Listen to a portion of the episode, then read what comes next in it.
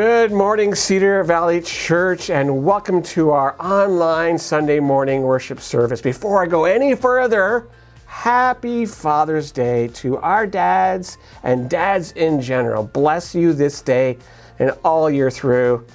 So that's sort of for me as well, because I'm a dad. Big day. Hey, let's talk a bit about um, offering and what we give in terms of supporting the ministries of our church. I know that sometimes that's not the, one, the first thing you want to hear, but it's an important thing to hear. Let's talk about why we give the way we do.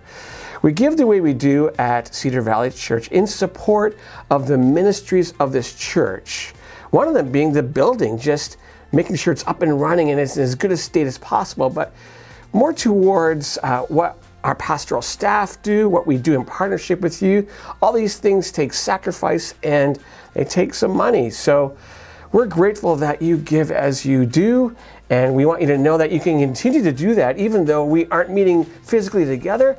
Online, there's a handful of ways if you go to our website that you'll see there. But some of the really cool things that we are funding together because Kingdom is a deal for us this week we capped off Awana with a really cool drive-through, drive-by. I don't know what to call that actually. Celebration here in our parking lot. Fantastic. Uh, Zoom meetings that our, our youth are doing, and they're meeting face-to-face, properly distanced. Great stuff. And otherwise, um, we're doing. There's something else here somewhere. Give me a second. Uh, yeah, this right now, midweek end of the week, online and in person ministry stuffs that we are doing to disciple each other, but also just to reach out to our community at large. So, thanks for giving as you do. COVID Cafe, new idea. We're going to start this in July and go through the summer on Tuesday nights, 7 p.m. here at the church. Essentially, and we're calling it COVID Cafe to be fun with that. It's a time for us to connect with each other. Again, observing our protocols of safety that you'll see outlined on our website under uh, reopening guidelines. But if you bring a chair along, we can meet in the parking lot or we might move it inside, whichever makes the most sense. That'll begin Tuesday, July 7th, where we will meet with each other, but we'll, we'll put some function around that. It'll be to meet, but also to pray for each other, pray for our church, and pray for what's going on around us in our community. So I'd be glad if you joined us as staff. July 7, 7 p.m. is when it begins. That'd be fantastic. Speaking of prayer, let's pray, and then I'll have a few more things to tell you. Let's pray though. And, and by the way, prayer, in case that's a new experience to you, it's our conviction that we have a God that loves us, who, who's made us for relationship with Him. And one of the ways that we relate to Him is by talking to Him and I'm going to close my eyes because it's easy for me to concentrate on the person I can't see. So I'm going to do that right now. And uh, if you join me, however you might, that'd be awesome. Father, and we call him Father because he's invited us to do that. Father, thanks for this day. Thanks for our fathers. Uh, thanks for you being the kind of father that we can be like to, uh, a father who, who loves, who's invested in, who wants best things for his kids. Thank you that when, when we fail to do that, uh, there is forgiveness in our relationship with you. And we would hope that we could even process that in our own families because we, we, we blow it. I'll speak for me as a dad. I blow it periodically. And I'm, I'm grateful to my kids and my wife for their forgiveness. Father, as we turn our attention towards what we worship and how we worship, in other words, what we give our attention, our life, our passion, our intensity to this morning, I pray that we would uh, give that some thought. How we do spend our time, what we are giving our attention to. And I hope more and more it's to you because it's, it's our belief that there's nothing better to give our time and attention to than the things that are important to your heart. So I pray, Father, that you would lead us this morning towards greater and deeper life as we talk about worship. In the powerful and precious name of Jesus, I pray. Amen. So, what's coming up? Very shortly, Pastor Doug's coming your way with a children's lesson on reminders. They will be physical reminders like the rainbow which is interesting because worship music is what we're going to talk about this morning when Pastor Grant talks. to us, that's sort of like our way of reminding ourselves who God is and what He has done for us. So I look forward to that too. If you would like us on Instagram or Facebook and follow us at cedarvalley.ca, that'd be awesome. And towards that, I'm going to ask this question, and we'd love to hear from you on those platforms. And it is simply this in the spirit of what we're talking about today, what might be your favorite worship song? And by favorite, I mean, oh, it helps you to, to worship God easily. If you could answer that, that'd be awesome. Have a great Father's Day, dads and family. Peace.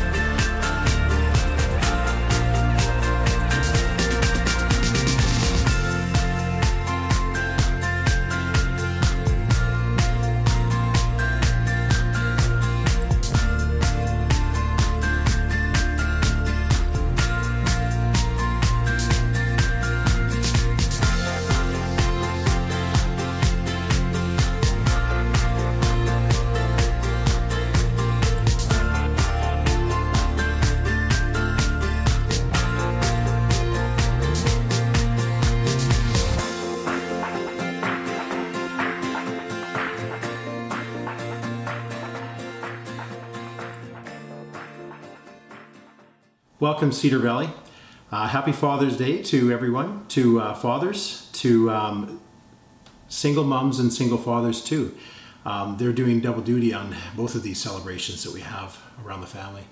I just hope that uh, we can all get together with significant people in our lives and celebrate uh, what family means to all of us. Um, and right now, I'd just like us to all to uh, join together and sing a uh, tribute to dads and to the great one, the great dad that we have, that we all share.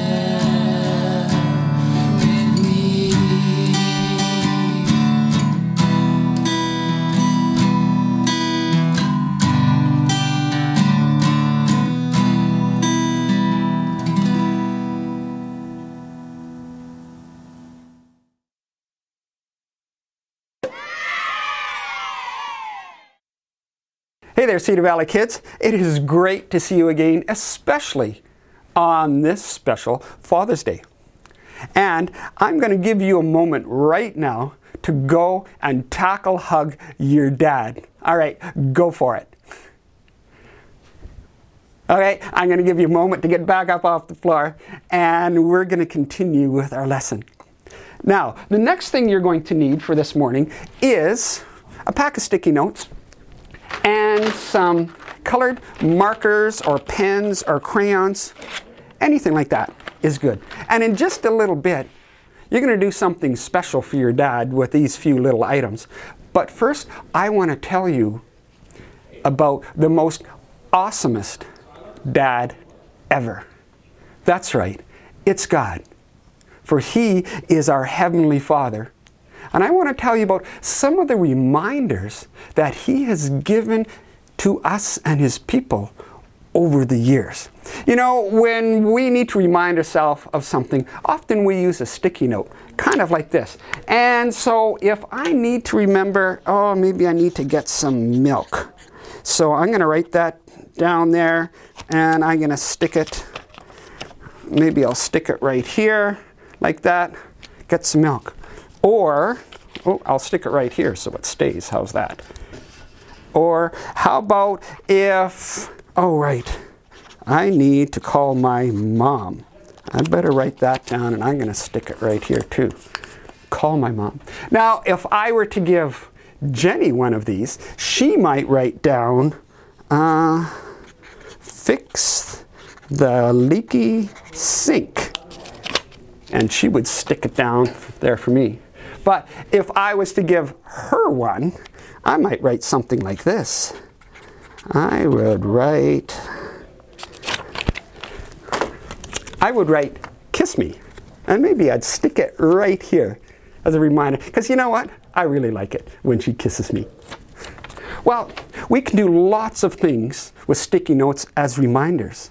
But I want to tell you about some of the awesome ways that God reminds us to do things. Here's the first one. Check it out an incredible rainbow. Isn't that absolutely amazing? And it always has the colors of red, of orange, of yellow, green, blue, indigo, and then violet. And it just kind of blends through each one of those. It is absolutely amazing. You know, when God created, so lovingly created, all of the people on the earth, and He made this beautiful world for them to live in. It didn't take too long, and well, they didn't really want to follow him anymore or listen to what he said. And they got really mad at each other. and They would fight and do bad things. And then they started to hate God. And God was, well, he was kind of sorry that he made all these people and they were so bad. So he caused a flood and covered the entire world. But Noah and his family and the men that married his daughters, they were all safe.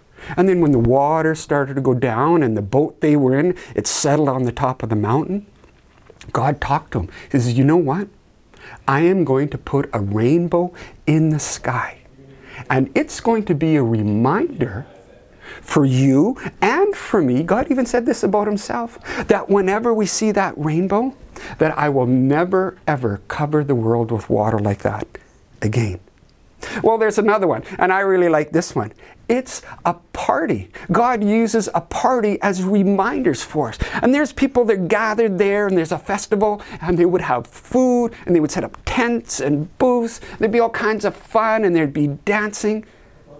That's right. God said, have a festival and a feast to remember how good I am to you. And they would do that. And that's a great reminder, isn't it? To gather for a party to remember something special.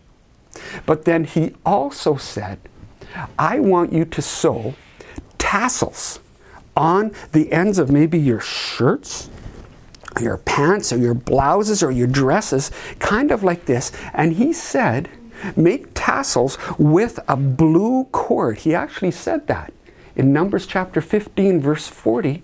And you know what? When they were hanging down off maybe your shirt, and your hand would maybe touch them where people would see them.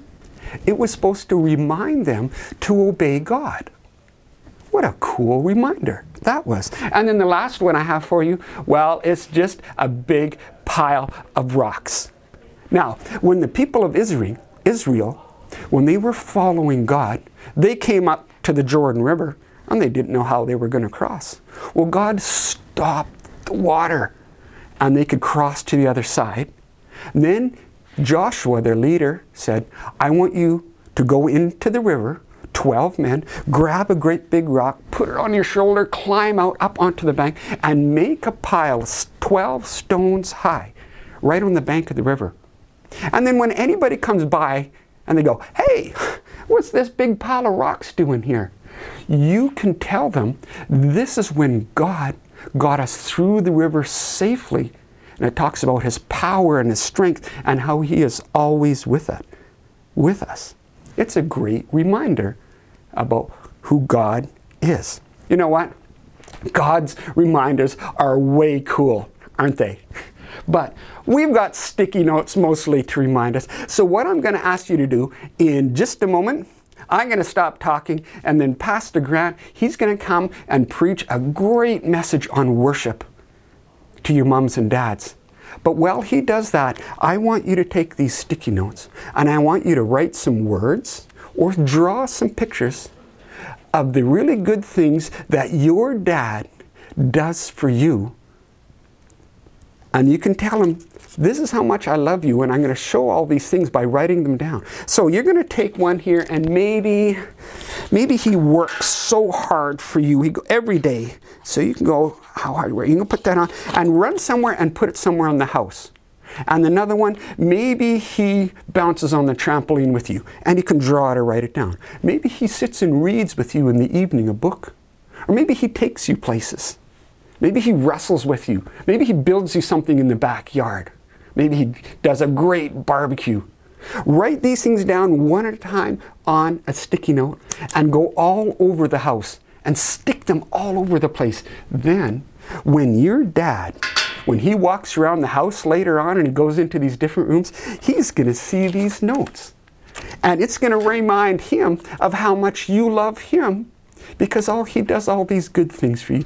Just like God sent us reminders about how much He loves us.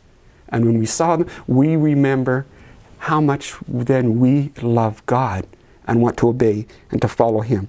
So, have a great time with your sticky notes. Happy Father's Day, and we're going to see you next week.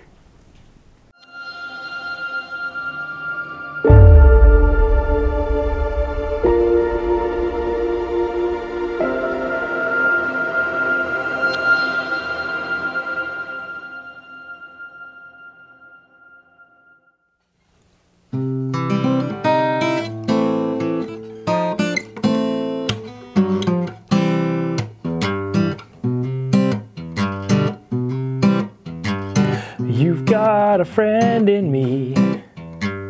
You've got a friend in me. I'm just joking. I'm actually not going to play and sing for you today, Cedar Valley, but uh, uh, maybe another time. I did want to show you my old first ever acoustic guitar, though. This is, um, well, I got it for free from a friend who got it for free because of a roommate who left it behind. It's it's actually not a very good guitar, but uh, I I cleaned it up. I tuned it up a bunch. I put a nice pickup in it, and uh, even you know, so this is a guitar I really learned on. I learned most of the songs and singing, uh, playing this guitar. Uh, and I even had a friend, you know, because she was a, a, talented artist who was just doodling on some drawings one day, and I even said, "Hey, do you want to draw on my guitar?" And she responded by asking me. Uh, she said, "Well, what's what's important about music to you?" And so I responded. I said, "Well." This guitar, I actually learned playing on an electric guitar, but this guitar I appreciate because of the natural beauty of it being an acoustic guitar. And um, I also just really love music's ability to be so high and low, like volatile and mellow. It can be striking and bold. It can be really um, accompanying and, and mild or mellow at times. And she said, "Sweet, okay." And she just took it, and uh, I got the guitar back the next day and had this. I'll, I'll get a little close up of it there for you. But this really cool little doodle that I just love. It's got a tree, some patterns, and so I put a varnish on it. And um, I don't really ever play this guitar anymore though, because honestly, it the sound sucks. I have a much nicer guitar now, but.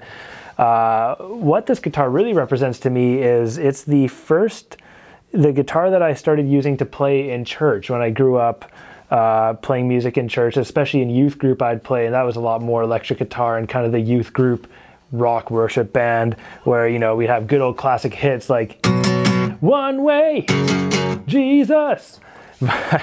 Uh, where an elder of our church, I remember, would describe that song specifically as musical machine guns. but uh, for those of you who are watching this stream, maybe this is one of your first uh, kind of exposures to church, and uh, you saw earlier in our stream, Ruben and Val led us in a couple of worship songs. There was lyrics on the screen, and we invited you to join us and sing with us. Might be a bit of a foreign concept. I I actually have uh, a friend who's a DJ, and he he always would ask me about church stuff because he had seen venues and videos and stuff. And he said, "Isn't it weird?" though with church like you guys kind of there's a band that's playing live and then everyone's singing along it's like reverse karaoke and i said yeah i can see why that would be a weird thing to see from the outside if you don't get what's going on but music is really an element of christianity that is almost iconic and and we call it a time of worship and right now we are in a series studying the book of psalms and what that is, Psalms are literally just, it means songs. It's a pronunciation, it's a spelling derived from a Greek word, which I can't say, but um, it, it means songs. And uh, so, what better way to dive into this understanding of what is worship? Why do we sing in church? What is that about, and how does it affect our lives? And diving into, as we wrap up this series on Psalms, we're going to be uh, looking at how that tells us and describes to us what worship looks like in our lives. So, the songs, literally just songs, psalms, songs, silent P, uh, is, uh, you know, we've looked at some specific uh, close ups of some specific psalms uh, in the past few weeks. We've taken a look at some kind of areas, uh, taken a, a little bit of a step back. But if I could give an overall view of what the point of the book of the Psalms is in the context of the Bible, what it means in our lives, what it means specifically in the Old Testament, I would say it's the recorded evidence of faith and worship in every aspect of the lives of God's people. What I mean by that is the Psalms are the most quoted and repeated piece of scripture throughout the Bible. Uh, in the New Testament, the apostles, and uh, even in the Old Testament, a lot of the things that came straight out of the mouths of kings and judges and prophets, Jesus himself, most of what he said when he was quoting scripture came right out of the book of the Psalms. And uh, I'm sure a lot of that has to do with the fact that they were really catchy uh, in the same way that we can rattle off like great one-liners from famous songs but it's not that they were necessarily uh, they was quoted a lot because there was this compulsory discipline to memorize all the psalms uh, in fact one commentator one commentator says it's because as true artists the psalmists were able to capture the very hearts and minds and emotions of what was going on in a believer in God at that time. So it's natural that the things that they would say and declare about their hearts, about their faith, sounded exactly like what was in the book of Psalms. And thousands of years later, we can do the same thing. Any good artist can capture the hearts and minds. It's why Bono can write timeless hits one after the other. It's why. Uh, is why the psalmist here can write stuff that transcends uh, centuries and cultures and geography, and we can read it and relate to it still. The wording might be a little bit archaic, but that's why we have different uh, Bible translations that help us understand modernizations of the wording. These aren't just systematic lists of rules or prescriptions for lifestyle choices. It's not just archive histories or doxologies condensed for things to repeat, even though all of those exist within the Psalms what the book of the Psalms is is the emotional is what emotional outpouring looks like when God is at the very center of every aspect of our life. So here we are, we're at Psalm 149, and this is the second to last psalm of all the collection uh, in the fifth of five books. They, the psalms are divided into five books. They're not organized chronologically or categorically. Uh, there's no consensus about why they're organized in the way they are, but there's 150 psalms. This is Psalm 149, and it starts off with an exclamation point. At least my Bible's got the exclamation point. I think it seems loud. It says, Praise the Lord, sing to him a new song. And now you got to wonder why, after 148 Psalms, the editors and compilers of, uh, of this book thought, yeah, you know what, 148, no, 149 Psalms, let's put that one in there that says, let's do another one, a new one, another Psalm again. And you got to wonder why another new song? Like, isn't 150 plenty enough? And we have this direction here almost at the very end to sing another new song and another no, new one. I dug up, I found this book. This is a, this is a hymnal, church hymnal. I thought that they had all kind of disappeared when we removed the pews uh, and replaced them with individual chairs in our church, but they're still kicking around. There's a lot of them here. And um, this is a collection of modern, in a different era, worship songs that we would sing in church. And there is, you know, 150 Psalms in the Bible. Here, this book has got 592 psalm 592 songs to sing together with music in the new church hymnal and the new church hymnal replaced the old church hymnal in 1972 so and many of you i'm sure would probably say there's way too many new church songs these days. So we've got 150 and 592 and hundreds of thousands of ccli registered worship songs. Because emotionally you cannot contain all of the heart expressions of humanity in a single book or a single era or a single culture. It has to transcend, it has to continue adapting and growing. So the psalmist here starts off by telling us, sing a new song. And the reason for that is because it's an emotional process. Singing and worshiping and praising is emotional. Just alone in these psalms recorded, though, stuff that we've been going through so far, uh, we can see expressions of love and passion, like a, literally what looks like a love song, but not for uh, a relationship or a crush or a spouse. It's actually in the Psalms, you get a sense of a love for the law, for the commandments God gave us. And that tells us something. What that tells us is that the writers, the authors, the people who believed in God didn't just believe in the laws because they made sense. They didn't just have an argument for why it was correct and proper, but they actually passionately loved them, and that's why they would sing love songs to the law. There's emotions of highs and lows, there's exciting, joyous praises, and then there's laments and anger and hatred in the Psalms. This one specifically, Psalm 149, we're in, starts off excited and talks about singing and dancing, and then it all of a sudden dives into around verse 7. It says, And destroy my enemies, God. Kill the people who are against you and destroy their nations, wipe them off the face of the earth, make sure their kings are gone too. There's hatred in these. And it's the highs and lows because what these are is representing our hearts, what's in us, and bringing that, giving that to God. The, what, what I'm saying here is overall, the Psalms give us a powerful insight into the lives of God's people, and it gives us God inspired language for how to express every aspect of our lives, no matter what life throws at us, whether it's COVID or SARS or whatever other crazy thing or the next election, whoever that, however that's going to go, we can express our emotions to God and how God is at work in our lives. And as academics, we can look at this book and we can historically see what that looked like for the people who believed in God back in the day when these were written. But as Christians, we need to look at this book and realize we need to learn we need to learn a new way of expressing ourselves to God. So he, here's an example again, and this is what ties it together with music. I had a friend in high school uh, who he told me about this fun story. I, I had a punk rock phase, well, still goes, but uh, we listened to when I was a skater, we listened to just like hardcore punk rock all the time. And he's telling me about this time when he was uh, watching uh, some music videos for one of his favorite bands, Rage Against the Machine.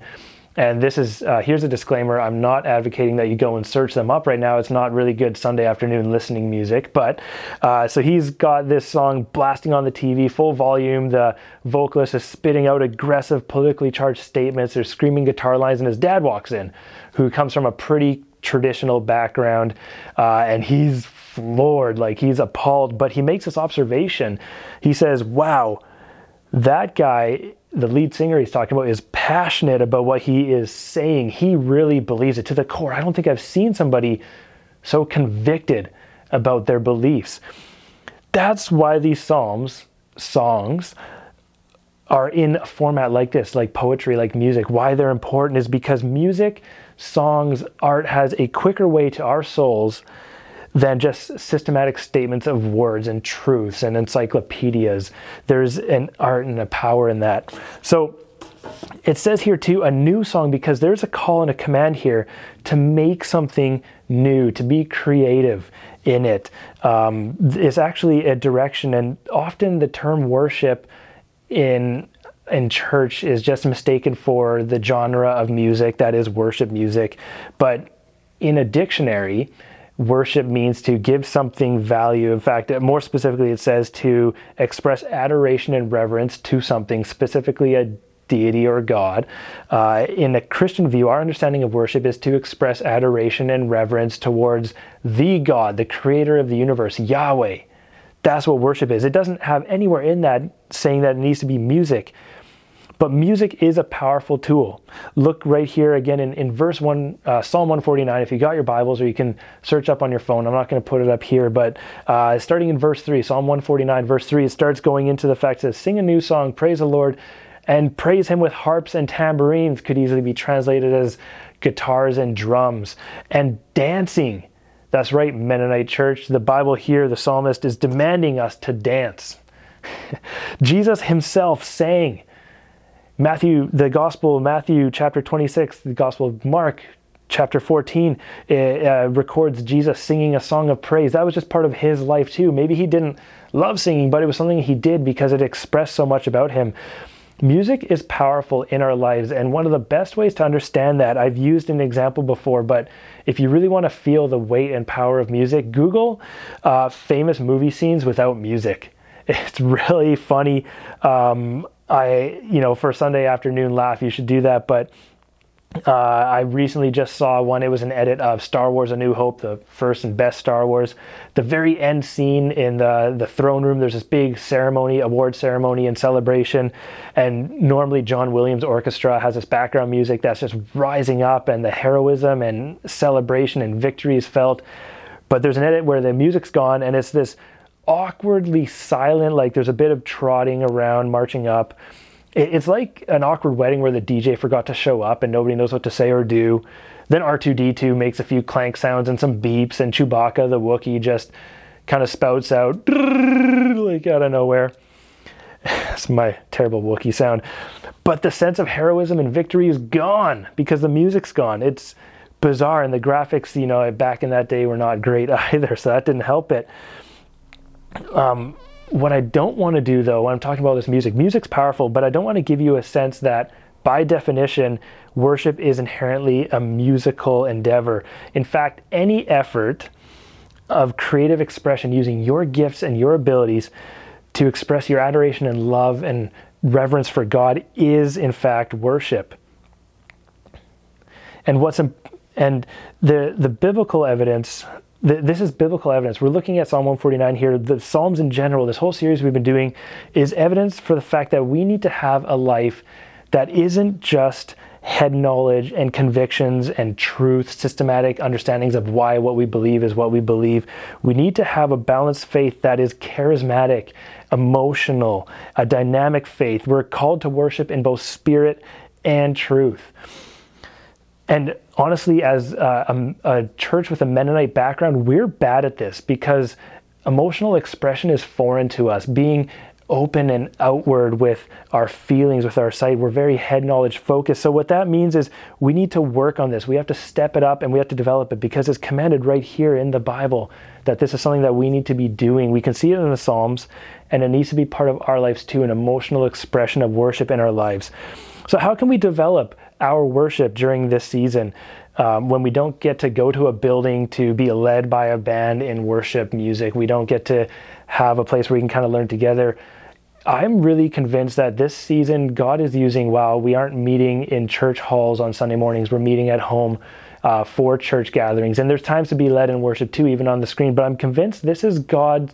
God is using this time to help us step it up and realize that we need to lead ourselves in worship. We need to find ways to express emotionally our love for God. We need to express the highs and lows, the victories and defeats of God at work in our lives. Um, and we need to strengthen those muscles. So it takes work. And I, I want to read uh, an excerpt from a book called The Rhythms of Renewal by Re- Rebekah Lyons. And uh, the tagline here is Trading Stress and Anxiety for a Life of Peace and Purpose. Um, and what it is really, it's it's a book that just uh, focuses on developing tools in your life that will drive you towards your God-given purpose, and that in turn will actually remove stress and all the negative barriers in your life, like anxiety and depression and addictions. Um, so it's it's in this book. Um, a really powerful understanding of what uh, it means to create, especially in the context of worship. But here it says, when I say create, I don't necessarily know sorry, I don't necessarily mean painting or quilting or composing a song, though it can mean any of those things. Instead, I'm talking about using your specific talents and skills and callings to live deeper into your God given purpose, to create something that blesses Him and the world around you. Now, see, the world's method of creation, its understanding and defin- definition of creating, demands production. It demands striving for more and the best and hustle of being busy at it.